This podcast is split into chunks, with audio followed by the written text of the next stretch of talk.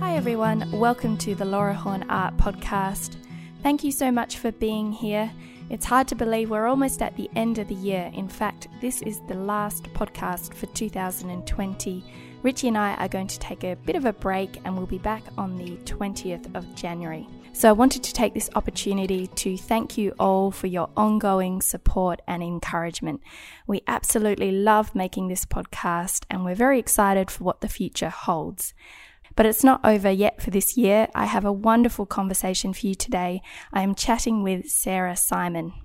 If you haven't heard of Sarah, Sarah is the designer, artist illustrator, and author at The Mint Gardener. Based in Seattle, Washington, Sarah creates and teaches lush watercolors inspired by the diverse variety of herbs, flowers, and trees grown in her urban garden. In this conversation, Sarah shares how it all began, including the pivotal moments that led her to start painting, set up her Etsy shop, The Mint Gardener, and focus on her art full time. This brings up many interesting topics, including the challenge of calling yourself an artist, how to recharge when art goes from being a hobby to being a job, and the value of getting creatively organized. And of course, there are plenty of tips on how to get started with watercolor. So, before we start the interview, I want to share a review that came in. I absolutely love getting these. This one came from Julie Lueck via Apple Podcasts USA, and it's titled My Morning Walks. I'm out the door shortly after 5 in the morning for my morning walk and love when there is a new episode available. I learn and am inspired on my later life creative journey. Also, Laura is absolutely one of the best interviewers I've ever heard, even better than famous people who do this for a living. When she has a guest, she asks thoughtful questions and listens without interrupting. It's refreshing. Thank you so much for that review, Julie, and I hope that you enjoy the interview today with Sarah Simon. So, the interview starts with me asking Sarah how she discovered her love of painting. So, there is one thing that I do like to do. I always want to find out a bit about how an artist got started. So that's where I generally begin. So, can you tell us how did you discover your love of painting? Ooh, I love that. Yes, it's a great question. Um, well, I have been drawing and creating and making my whole life. I know I've always loved to use my hands, and I always feel the most Sarah when I get to use my hands to make something pretty but actual painting to where it became a practice and something that I would mindfully seek out regularly. Um, it actually happened. Uh, my now husband, Colin, and I, we were just engaged at the time and we were on a trip. And I missed a half a stair in flip flops and fell and broke my foot and my sprained my ankle all in like one little stumble. It was bizarre because I've never broken another bone and I'm touching wood now, so that never happens again. But um, it put me in a boot in the winter uh, in Seattle, which is just so we were we were in Key West, hence the flip flops, and then came back to freezing cold weather in a boot. So it was snowy and slushy, so I didn't go many places on the weekend and my best friend she's like sarah she's like you you haven't been painting regularly. I was like i know i don't have any of the supplies. I you know i don't even know where to begin. And she's like pack up. We're going to the art store. So she took me and i you know hobbled behind her in my boot and my crutches and she picked up some things i needed. And uh, i actually my first passion in painting was in acrylics. So i started on a canvas and i decided um, I wouldn't paint for myself. I would paint for my fiance because I knew what art he liked. So I painted him a piece for that Christmas that year, and I managed to keep it a secret until Christmas Eve. So it was a really special uh, re-inauguration, basically back into art, and really do- I dove right into painting from there. Just because after that, my Colin he realized how happy I was when I was painting, and he always would push me back towards art whenever I felt like a little lost or drifting. He'd be like, You need to get your easel out, get painting. And so it kind of transitioned from acrylic back to watercolor um, or to watercolor for the first time, really. Um, when I had little ones because acrylic was so difficult to do in one sitting um, unless you had several hours hours to devote and when the babies were little it you know you'd have 5 minutes or you'd have an hour you didn't you never knew so pouring out paint like acrylic felt like a waste where watercolor you can reanimate it constantly with water whenever you're ready to pick it back up again so um, watercolor was really the medium that allowed me to return many times a day and to be prolific in painting rather than having to pull out canvases and acrylics that dried so fast. I absolutely love that. And do you ever paint in acrylics now, or have you completely immersed yourself in watercolor? Yeah, no, I do. Um, I don't share everything that I paint on my Instagram because it has become such a a niche page um, or niche page. It's definitely the theme is botanicals, and it people den- generally tend to respond the most to watercolors. But I do dabble in acrylics, and I have actually I've been studying a Van Gogh olive grove lately um, that he did, and I love the the texture and the um, the width, the weight that you can get from acrylic. Um, so that's why I've been playing in gouache as well. And acrylic gouache has been this really fun thing I've been dabbling in as well. So anything with a paintbrush, I like to play with. Do you find it helpful to have something that you don't share on Instagram that's just for you?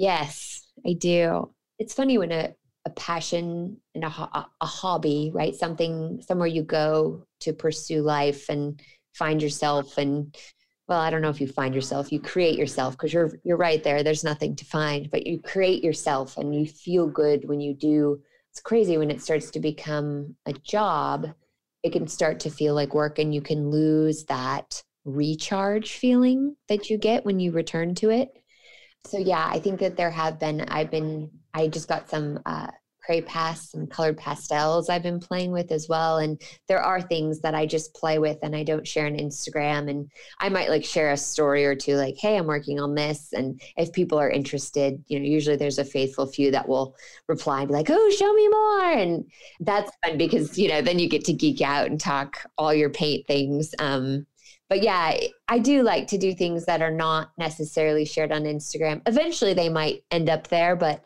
it feels really good to paint something just for you, you know? And you mentioned there that when your art grows into something bigger and it becomes a bit more like work, that, uh, you know, it can be hard then to sort of relax and enjoy it in the same way that you did when you first started.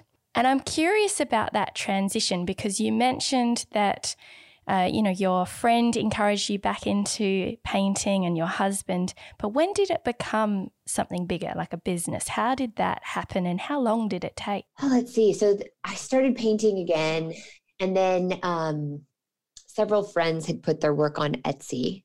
And I was always very um, shy about my art. I would even, um, if we were having people to dinner, I would put my easel away in the spare bedroom and not leave it out in the family room where I'd been working. And my husband's like, why are you doing that? And I just, I felt almost like pretentious or like oh posing as an artist because at that point i was i was working at um, a big tech firm in seattle and i don't know i just the the title of claiming to be an artist felt felt like a lot of pressure. And so I wanted to just kind of save it for me and I was embarrassed. So I'd put it in the the spare room, but after friends started opening Etsy shops and there was a, a few friends that were like, "Sarah, your art, you could do this." so I kind of planned it all out in my mind and in order to drive traffic to my Etsy shop, I saw people were using Instagram and this was like in 2014. So six years ago, going on seven. So that's why I started the Mint Gardener was to actually help me learn to sell my art because I had no idea how to reach people and even to tell people that I was an artist. That transition from being Sarah who does, you know, tech stuff to Sarah that does art felt really kind of odd to me. So the Instagram I created was the Mint Gardener and it was a bit of a it was a bit of a laugh between my husband and I because we just moved into our new home and we were planning out the gardens and i had a little one and it was um, chaos like there was you know after you move it's just there's so much to do um, but i had mint and so i kind of sh- you know tucked it in to um, a shaded area in my garden. And I was like, I know that without any tending, this mint will grow and I will feel successful because this plant did it and I don't have to water it. I don't even have to think about it. And that was the way I looked at art is it was something that I could go to and invest in whenever I had time and it would always be a really beautiful place for me to return. Um, so that was where the mint, and then also the the funny part was that you don't garden mint. So a lot of people that are gardeners go, so tell me about your handle. so you don't garden mint, right? It, it if you don't cut it back, it often will take over your entire garden and your yard. So the ironic thing is that art really did do that for me too, but we just didn't know it would do that. That is such an interesting story. And it's one of the questions that I was itching to ask you because I didn't know the story behind the mint gardener. And it's yeah. funny that you mention that because I've just moved into a new house, and at the um, foot of the stairs, there's a massive mint plant. oh, and I was I'm there with you, right there. yeah, right there. And I was like, I'm looking at it, it's just abundant. It's growing, it's doing its thing. It's right near a tap, so it's getting the little drips of water and going crazy. And so yeah, I understand exactly what you're talking about with with it, you know, doing its thing on its own and being a something that you don't need to worry about. It's amazing to look at where you are today because I, I only recently discovered you, and I have to say it was an amazing discovery. One of my podcast listeners suggested that I go and check you out, and I fell in love straight away. And I knew that I wanted to have you on the podcast. So I reached out to you. Yeah, like looking at everything that you do, you know, all the videos that you post, and you share a lot of information about your process, the books that you've written, which we'll get into a bit more.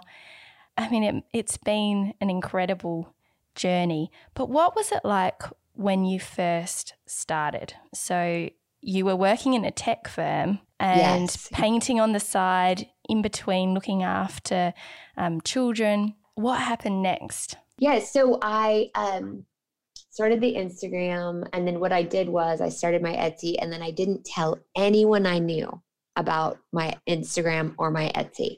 My husband knew, and then like two or three of my friends, but I did not tell family members or anyone because I wanted, I didn't want sympathy likes, right? I just wanted, I wanted a place I could go. And it kind of, it's funny, I'm processing this now, but like it, it became kind of like that spare room that I could put my art into, and it became kind of a world I could go to just for me.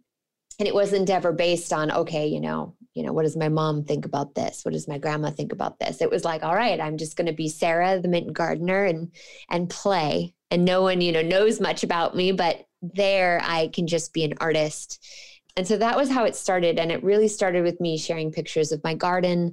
And then I would share like little pictures of pieces I was working on. And I was stamping and I was um, carving, like lino cutting. I was playing with gold foil. I was kind of doing all the things to just kind of see what felt good because I hadn't found a brand or a style. And then one day I was, um, I remember was a really little baby I had with me, and she'd gone back to sleep. And I had this opportunity to either go back to sleep or to try out a new watercolor kit that I had just gotten and uh, I decided to stay awake and I painted um, my first watercolor in this eucalyptus branch. And I was like, oh, this is so fun. This is beautiful. And I was like, I feel like I need someone to be holding this. And so I drew my character, which has become, she's become Florence. And we did this hashtag Florence and her fascinations. Um, so basically, it's always her lines holding something that she's fascinated by. And when I originally would draw them, the fascination was the one in watercolor and in full full color where her line her body lines were just uh, black line ink and i never colored her in and that way her face was always hidden and her hair so she could kind of be every girl and anyone could picture themselves as her doing whatever adventure she was on next. So when i started posting those that was when my instagram started to really people started to share them and it started to gain traction and people were kind of like oh, I want to commission a Florence doing this. Or my sister just celebrated, she graduated with her master's. Can you make me a Florence with a champagne bottle? So that was where it kind of started. And it was constantly inspired. You know, I'd, I, I had these lists of different fascinations that I could paint that Florence could then hold. Um, so I've, I've painted, I mean, I think I counted last as like 150 of just different different fascinations and actually a lot of those became the plant lady which was my is my coloring book the plant lady coloring book. So those original drawings that started my instagram and which started to grow my art and when i pretty much transitioned from a gardening to just art was because of florence and those drawings. So that was how it started. That's amazing to hear how that one idea just captured you and then went on to create all these different pieces of art. Yeah, it's really fun. So, at what point did you leave your job and make it a full time thing? Well, so it kind of actually the decision was made for me because we were in a recession in Seattle and I got laid off. So that that helped make the decision because I don't think I ever would have made that jump. Isn't that interesting that I'm just sorry, just butting in because I had a thought, but it's interesting how you broke your foot so that was a decision that wasn't um, made by you, and that got you back into painting. And then you got laid off, and that was another thing that happened. It's I just find it fascinating how these things can lead you where you're meant to go. Me too. And I like the way you said that. It's cool because I think oftentimes we're afraid to make the big decisions, but when they're made for you, you kind of, all right, that saying, you know, when one door closes, you know, another opens.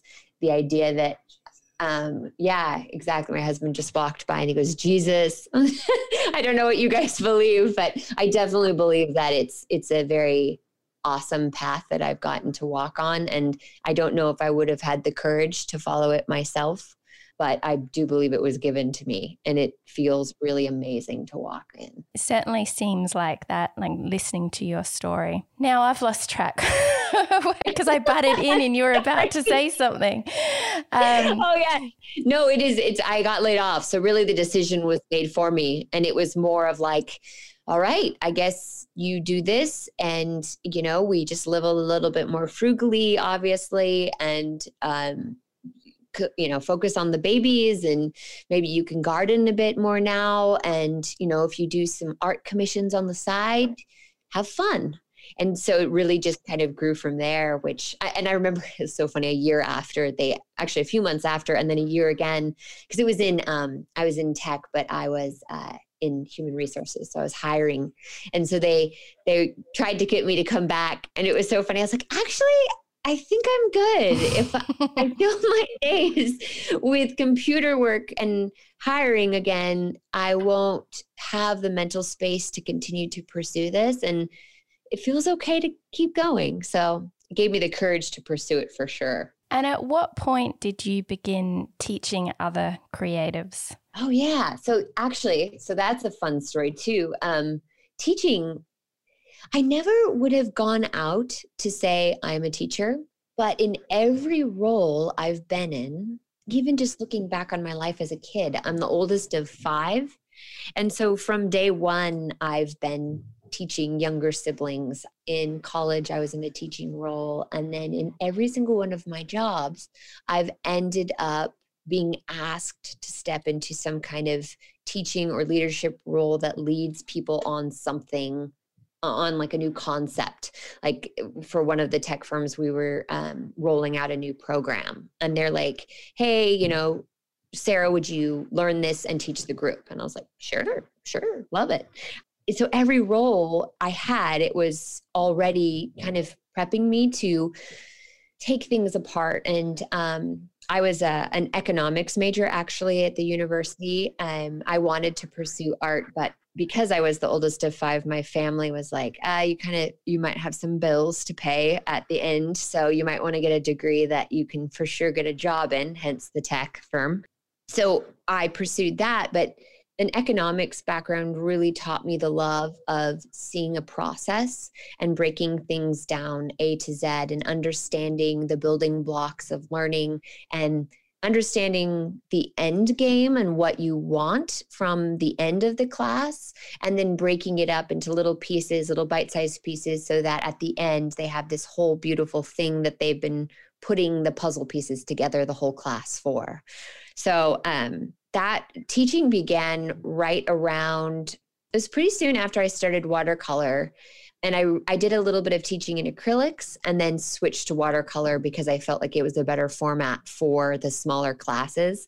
And really a lot of watercolor painting there's a lot of the same technique as in all painting like brush care and um, how to hold your brush and strokes and the colors of paint were all familiar, but the technique was different. So it was fun to learn it on a curve and then get to teach it and I definitely think my early teaching days were they were trained by all the other roles that I'd had already. So it's kind of cool. So when you first started teaching, was it in person teaching that you were doing? Yes. Yes. It was a really small shop in a, a neighborhood of Seattle. And it was a friend of a friend of a friend shop. She'd heard of me, and then she went on my Instagram and was like, Yes. It's amazing how Instagram is really an artist portfolio. You know, we don't have to lug around these giant you know leather big bound things and knock door to door anymore it's quite a gift in that way social media has become this art journal um, but she'd seen it and two of our mutual friends um, had vouched for me and reached out to her and said you should have her teach so i started off with really small in-person classes there'd be you know 10 to 12 people there and we would just sit for two hours and learn to watercolor and um, it grew from there. And at the moment, you offer uh, online classes. When did you make that transition from in person to online? Have you been doing that a while or was that a more recent development? Um, so the transition to online, it actually started before our recent global pandemic. Um, and in that way, I was very well prepared again for this shift to making everything virtual.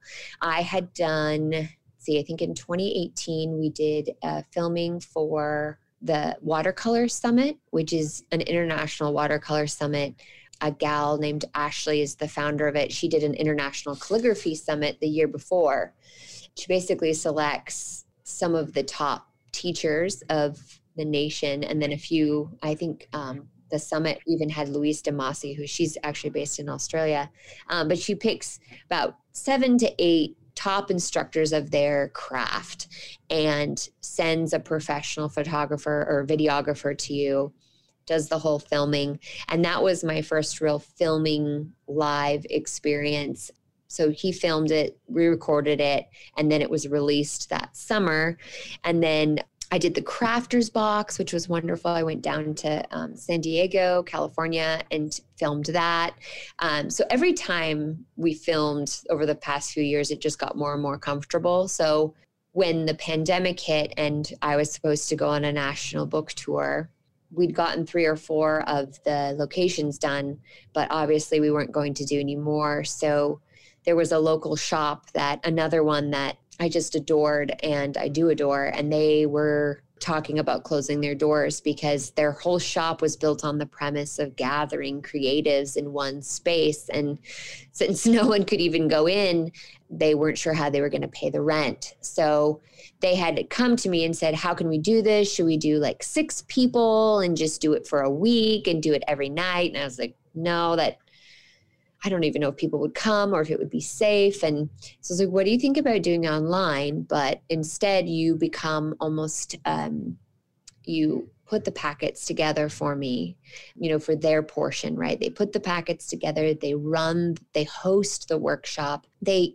deal with all of the questions and the, oh no, I think my package has been lost in the mail, um, things like that. That, you know, when you're an artist, really all you just want to do is paint. So having a team with you that, you know, like your husband and his audio skills, um, having a team with you that is good at what they do and you can partner to bring beauty together. It's just been amazing. So, Studio Life in Seattle, so just down the street from me, has been hosting my workshops, and we have been able to reach people. I think just this last class, we had some gals from Singapore. So they got up at like 3 a.m. to take the class. And then we had some people from Switzerland and they stayed up super late to take the class. it's just been, um, so much fun. We've switched. We're we're offering a recorded version now as well, and we'll send you supplies. But for a while there, we were just doing the live version, and so seeing that people were willing to sacrifice sleep for me was an incredible compliment because I I don't sacrifice sleep very well. So that was that was high praise.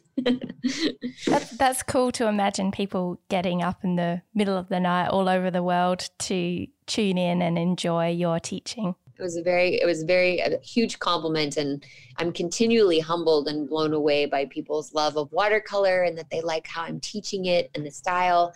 And it's always just such an honor to be able to spend those few hours with people and just having these live classes where sure it's a room full of computer screens right? But seeing people's actual faces and smiling without masks it feels so close to the real thing that it's really a recharge every time I get to do it. I look forward to it. And are these still happening at the moment? Yep, December 12th, I have one. Um, and then we're just booking ones for the new year. So, and so can anyone book from anywhere? anyone from anywhere and you um, you can choose say you live somewhere far away and you're concerned about the supplies not getting to you in time you can choose to do it without supplies and just get a list from me. Or you can choose for supplies and they'll ship them and it might take a month but it'll be fun and worth it. And if for some reason the supplies don't arrive in time, you can always bump your time for the next live class. Um, we've done that for people before too. So yeah, everyone can sign up. That's really cool. So it's live, but you mentioned before that you have a recording as well. Does how does that work? Because we realized, you know, not everyone can sacrifice that time or even just you know a saturday at one o'clock can be kind of awkward.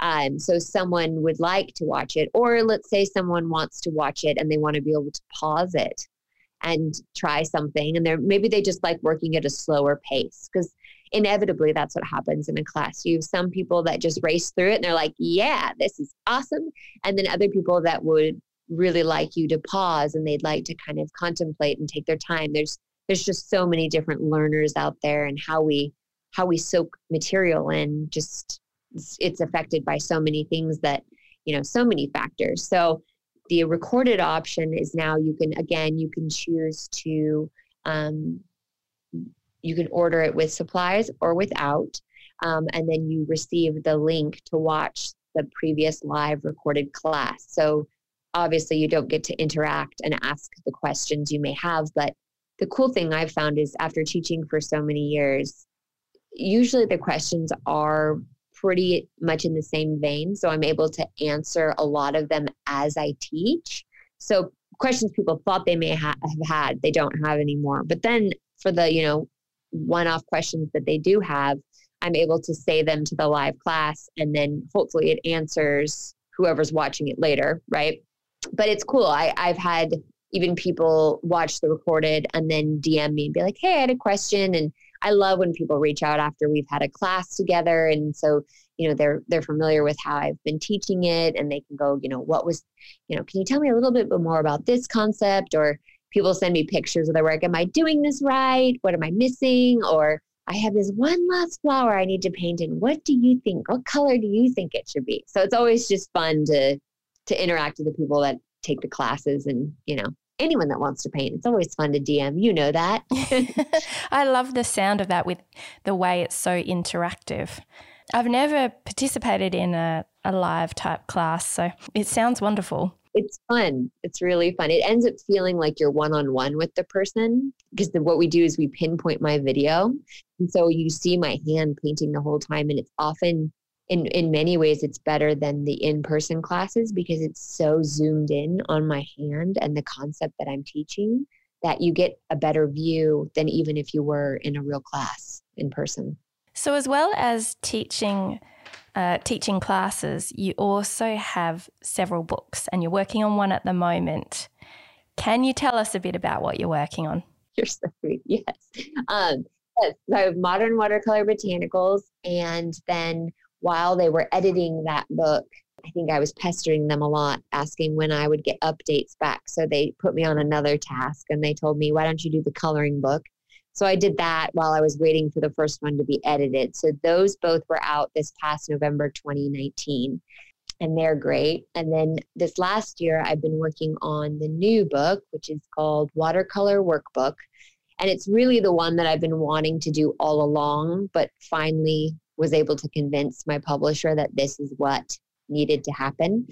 Mainly because it's very expensive to make, because we are printing my lines, so my drawings, onto watercolor paper and then including instructions on how to paint that piece all within the book. Oh wow, I've never seen anything like that before. Yeah, it's it's it's some people do it. It's it's very hard to do well and I um I think I drove my publisher nuts with all of my paper sampling and hey, could you send me that paper just one more time? I need to run like 10 more tests. Um, but it's been it's been great and they've been totally great sports about it and it's gone to print, so I've learned so much about the publication world. But we can make edits the 14th of December. So I'm going to be getting um, copies soon, so I can actually see it and make sure all the colors are correct. You know, any final dotting the i's or crossing the t's. But I'm excited about this one because I'm also teaching people how to mix colors. I want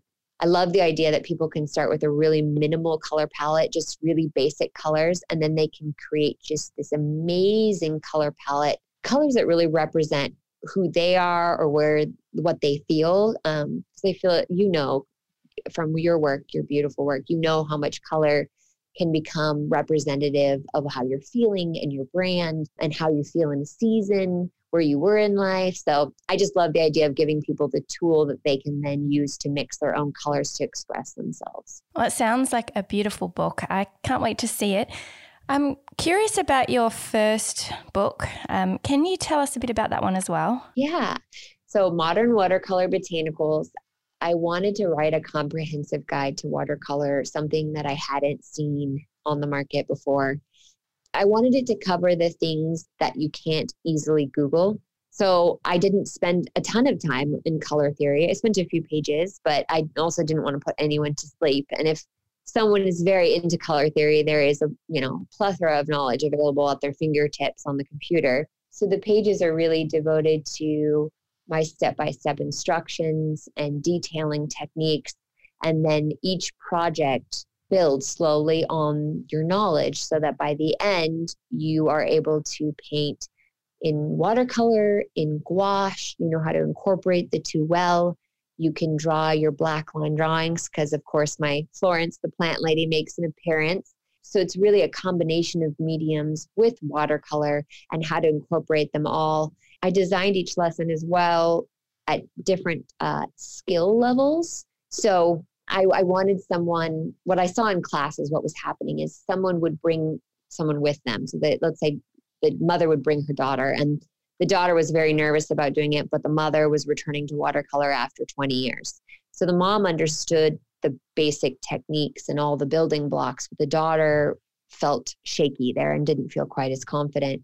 So I wanted this book to be something that they could lay out on a table and a group of people could come together at any skill level and go, oh, I'm kind of more beginner level. So I'm going to maybe not use quite as many colors like Sarah suggested here. Or I'm more advanced. And Sarah says for the advanced level, you don't have to trace the design.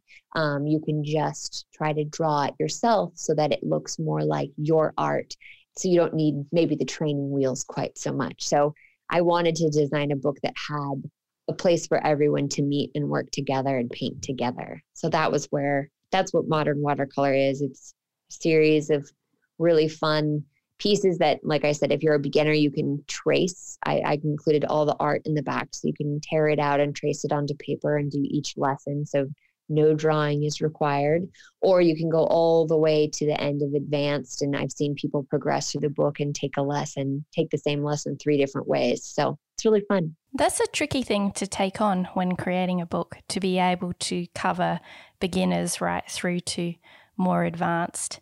Did it take a lot of thinking to kind of figure out your approach with it? Yes, it, it took two and a half years. Yeah, so. I, I bet. Because I'm listening to what you're saying, thinking, yeah, I, I understand that there's a lot that goes on behind the scenes to be able to break those processes down and hit people where they are. So whether they're a beginner or they're in the middle or they've been, as you said, painting for years and years. So that's, yeah, a tremendous kind of thing to put together. Which leads me to think about how do you manage your time with all the things that you have going on? oh, yeah. I always manage to put a question like that in there because um, I need to learn how to do this myself. oh gosh, I, I think it varies from season to season. So when I was writing the book, my little ones would nap. So I would get a dedicated three hours of just good, solid work time, um, completely uninterrupted. So I would really make sure all the other things were lined up um, to make sure that I could sit for three hours and really write. So during the day, I would, you know, do the lesson that I was going to try and teach it. I'd already gotten it built. And then I would make notes to myself throughout the day. And then when I had the solid time, I could work. But now I would say that I think the most important thing in order to set myself up for success is setting up a place in my home, a space that saves room for you to create. So it almost like saves your spot in a way. I think of it almost as like puppy guarding. That's what we would call it when we were little. Is the idea that you're you're sitting in this corner and you've got your brushes at the ready. You've got a jar of water you know, washed out, ready for you to paint. I'm looking over at my little space right now. I've got paper there, I've got my paint. Everything is ready to grab so that when I do have the time or I can, I am there. And it also, every time I pass by it, it invites me in. So it's kind of like always calling to me. And that's I, I remember when my my kids were little, I would have it. I had actually like a little rolling cart, and I would just roll the cart with me wherever I went, so that I could paint wherever they were. But now, since they're older, they're a bit more mobile, and I can, you know, they're pretty independent, so I can go into this space that I've created. And for many years, it was just the corner of our kitchen um, of a little writing desk. And I would have everything out and it was messy um, but i allowed myself to do that. Just i call it creatively organized. Everything's there and it invites you in. And i think when you do something like that, it saves you the effort and the almost the mental excuse of going, gosh, I would like to paint today. And I do feel inspired by that video I just watched, but I have to pull everything out. I don't have time for that. It's already selfish that I'm taking the time to paint. I, I can't make that time. And then also, or by the time you pull everything out, you're exhausted, or you think about the cleanup, or you see the load of laundry that you have to fold. And so just having that space there also realizing that creative time is worth your time, even if um, there's an intrinsic value, even if you're not sitting down to create a masterpiece that you're going to sell to pay your rent. Sitting down to paint something that recharges your soul makes you a kinder human and you're nicer to the people around you and you're happier when you're working in your job that does pay the rent. So I don't know, there's that's that's kind of how I manage my time. That's how I think about it in my mind is I don't think of it necessarily as days of the week or hours in the day, which I think drives my my logical husband nuts because he goes, "Well, it's Saturday. Why are you painting?" And I'm like, "Because I love to paint and because it's calling to me. So I'm going to go sit down and I'm going to paint." I was listening to that and it was making me think about getting a space ready in my new house because I'm not set up at home at all. And I'm wondering if other people are listening and thinking about how they can make it inviting too. Because I can almost imagine, you know, getting up right now and, you know, clearing a space, getting some water bo- uh, jars ready, laying things out so that it's just there. So when you walk past, it's almost like it winks at you, doesn't it? Yeah, it does. It does. It's yeah. like, hey, I got you. Yeah, it's it is. It's really nice. And it doesn't have to be pretty. Like, I mean, for a long time there, I'm looking at my space right now. It's not very pretty either. It's pretty messy actually, but you know, there's a cute plant there, and I've got a, a nice ring light, so it doesn't matter what time of day I or night that I'm feeling called to paint. I can turn my ring light on, and the light's there. Right? I've got a camera holder so that I can film it. Everything's set. It's like I said, not necessarily pretty, but it's there. And knowing that it's there, I can just jump right in, and it it feels really good. You can answer the muse much more easily, um, less things are standing in your way. So, do you have art supplies out at the moment that you can see? Yes, I do. What can you see? I want to ask you about your favorite supplies, and I figure that the best way to ask you might be for you to look over and tell me what you can see. Oh, I like that. I like that. What's on uh, your table well, at the moment? Right now, yes. Um, there's a sketching pencil um, there is a round four watercolor brush, which is, I use that all the time. Was actually kind of thinking I need to make clips, like a round four brush with a hair clip on it, so I can just store it in my hair and I can just whip it out whenever I need it. Um, I've got uh, that's I've got, a, I've got a vision of that in my head now. right? I'm going to get my daughter on her hot glue gun to make me one, right? um, I've got a big palette. So um, there's a gal uh, on Instagram. Her Instagram is Sylvan Clayworks. And uh, she makes incredibly beautiful artist palettes. So she's a ceramicist that only makes artist palettes. And she sent me a few and it's the one that I work from all the time. Uh, and it's just really a rainbow of colors, but it's beautiful. It's large. It's I would say it's like a nine by twelve, so it's uh, inches. So it's large uh, palette. And then you know there's lots of paintbrushes and colored pencils and paint tubes as well. And what are your favorite paints to use, as far as brands and things like that? It's it's hard. I definitely am not loyal to one brand. I love Winsor Newton. I will say that. I love their quality of paints. I love they've um, recently worked with me and with Blick Artist Materials. There's a paint. There was a paint in particular named Flesh Tint that I thought was horrifically named. It was always gross to talk about um, it's pinky blush, and so it's it's a really beautiful color, and it's so perfect for flowers that I used it so much. But I started just feeling so bad writing flesh because I don't know anyone whose flesh is that color, right? I worked with uh, Blick, and they actually just changed it. So they have changed it officially to pale rose blush. Oh well, that is better. yes, it is. It's so much more appropriate. And I think it was it was like named in like Queen Victoria's era when she recognized Winsor Newton kind of as her go-to paints or whatever. And so it was named probably after her flesh color. She was probably a lovely little pink, but um, most people are not that color. And the name is kind of gross. So I was really excited that it was pale rose blush. So I have to say Winsor Newton is one of my favorites just because they have been such a joy to work with and they do produce such quality paints and they're responsive to the artist community and they're engaged. The other one that I absolutely love is uh, Daniel Smith watercolors. They're my favorite, so that's what I tend to use. All right, you know that they're made right here in Seattle. You're going to have to come and visit. I would love that. I would love to visit Daniel Smith and get to like learn about how they make the paints and all the different colors and the ways that they do it.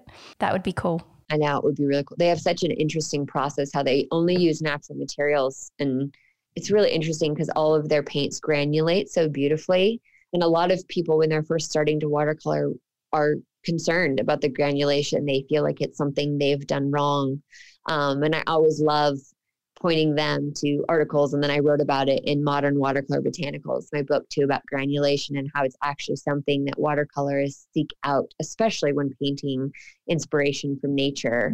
And just the idea that these these granules are actually coming from the earth and you're painting a log or a flower and you're putting them right back onto a petal it's just a really a really cool concept which makes me love their paint even more so do you have a favorite color or a tube that you always run out of? Payne's Gray. Payne's Gray. That's always, a very popular always. one amongst artists. yeah, it's just, I mean, if I could dress in Payne's Gray, if I could roll around in it, I'd be happy. so while I have you here, I wanted to ask you a question, and this is for our listeners, particularly those that maybe haven't painted with watercolor before, or they just want to get started, don't necessarily have a big budget. Do you have some suggestions of, you know, what they could do to begin with? Yeah, that's a great question. Um, watercolor is one of those really great arts. Um, I see it's a very approachable medium for someone that wants to kind of pursue an artistic creative endeavor but doesn't want to invest a ton of money. So really you can invest in watercolor materials without spending a lot of money. You can, you know, a few dollars for a paintbrush is really all you need none of the materials you need for watercolor have to be super expensive. Um, student grade paper, student grade paints, student grade watercolor uh, paintbrushes. I have lists of them on the mintgardener.com on my website, and I have links to all of like the kind of beginner stuff that you would want the the one material in watercolor that say you'd want to up your game like if you really want to invest in this and you find you do like it paper is where you're going to make your biggest impact but if you're just beginning starting with paper that is you know 140 pound weight so 300 gsm is going to be just fine and really nice to work with my advice is always to buy materials that invite you to play. Um, don't buy things where you feel like I have to put that tube on the shelf until I can play with it and not feel guilty. So buy materials that encourage you to play because if you're constantly putting things away and saving them for when you're better, you'll never play with them getting just a you know a basic paintbrush. I, I always suggest a round paintbrush because they are so versatile. You know they've got a great point when you touch very very lightly on the paper but then when you increase your pressure you can get a really nice full stroke. So a round four paintbrush you know student grade paper which is strathmore canson paper.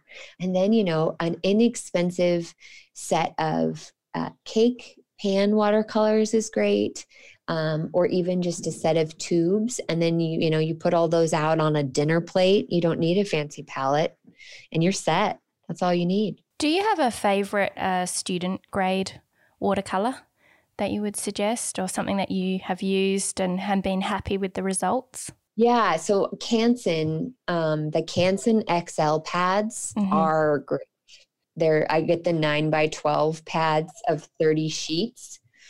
And i still will use that often i like playing with those um, i use those in, when i teach my classes i spend the first half of the class on student grade paper and then i print all of their projects with my lines um, on professional grade paper so that the only material that changes throughout their class is the paper quality um, so then they get a chance to sample both kinds of paper. Canson's a great student grade to start with.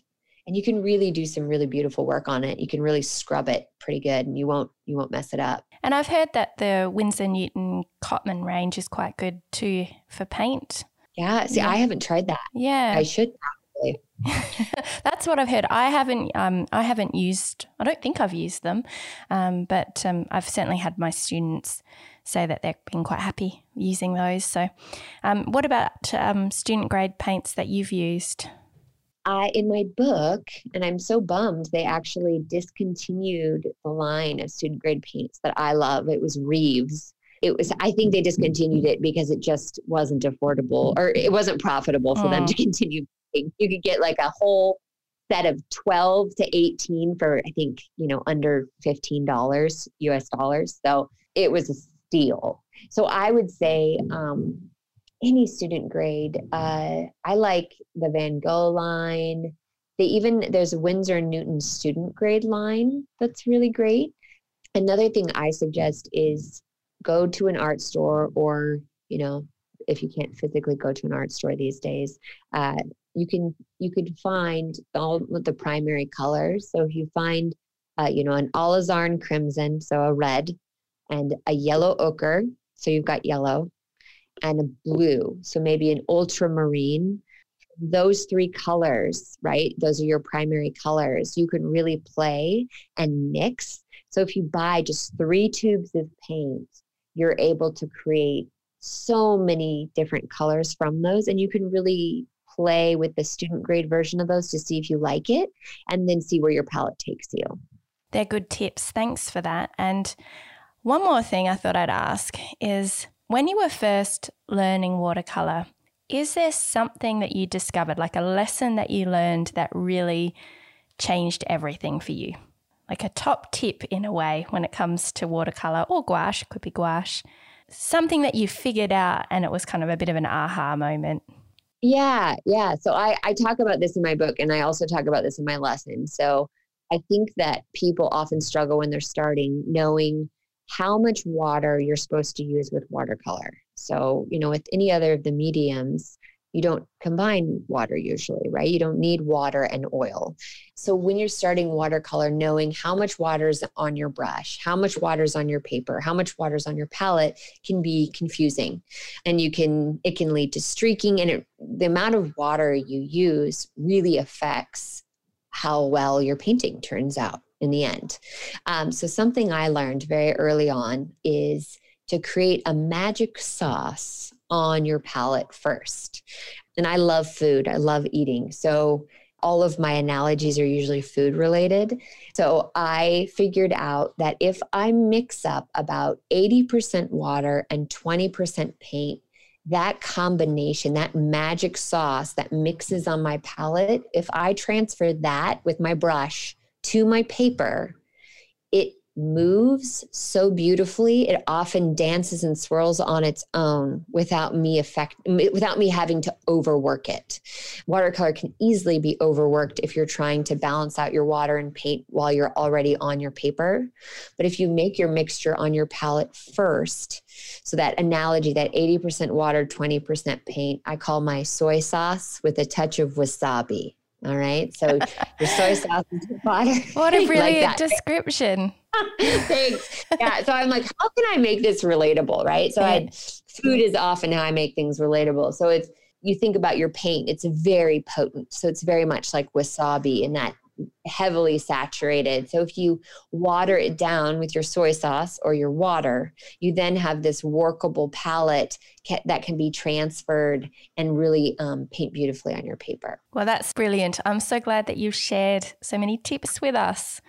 I appreciate that. And I wanted to um, just finish off. I wanted to move a little bit away from painting and all that you do in your work and ask you what you do when you're not being the mint gardener. So, when you're just doing you, how do you recharge, unwind? Mm, I love that. Yeah. I know it's funny. You become the mint gardener, your your work. It's it's interesting, different identities that you can slip into. Um, but I to recharge, um, I love to read.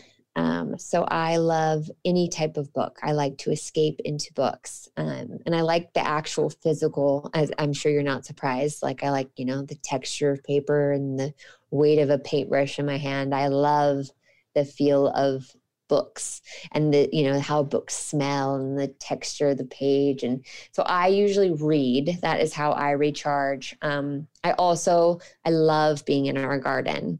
Right now i'm looking out. It is rather bleak in seattle right now. It's it's not raining but it's a good solid gray.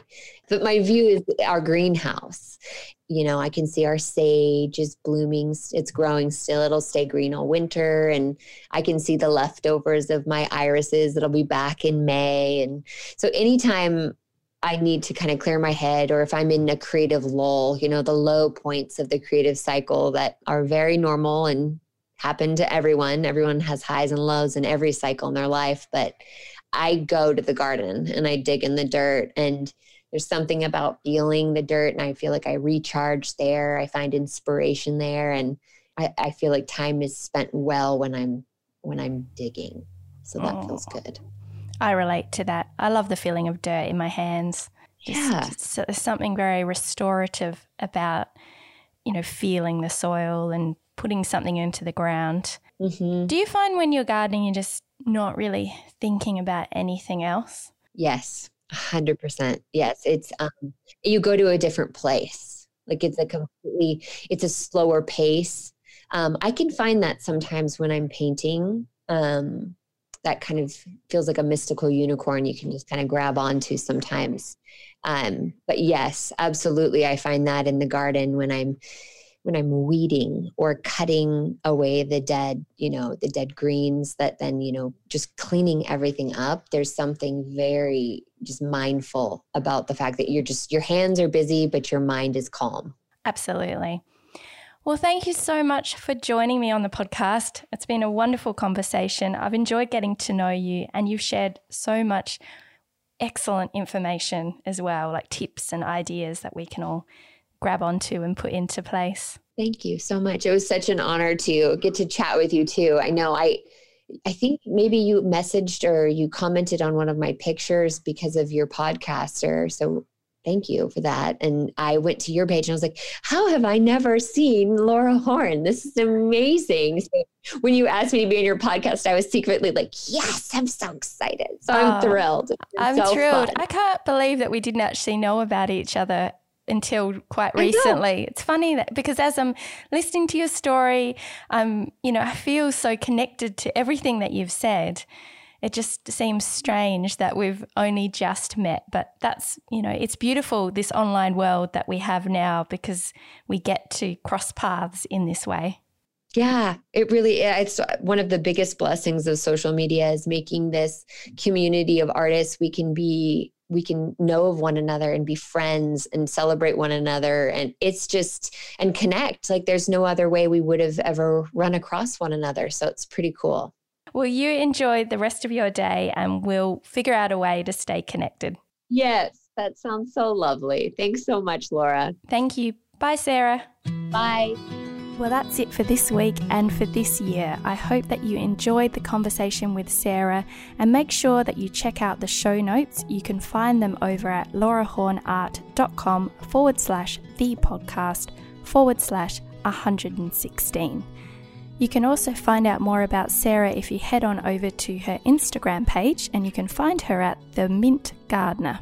And if you enjoyed the conversation, a lovely way to say thank you and to let Sarah know is to share a story over on Instagram. So you can take a screenshot of the podcast, share it in the story, and make sure that you tag Sarah in it. Um, using her Instagram handle, The Mint Gardener. And if you want to tag me in there too, my Instagram handle is at Laura Horn Art.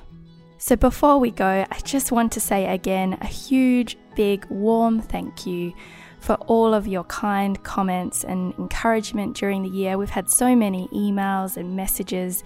It's really spurred us on and made us excited about keeping on going with this podcast.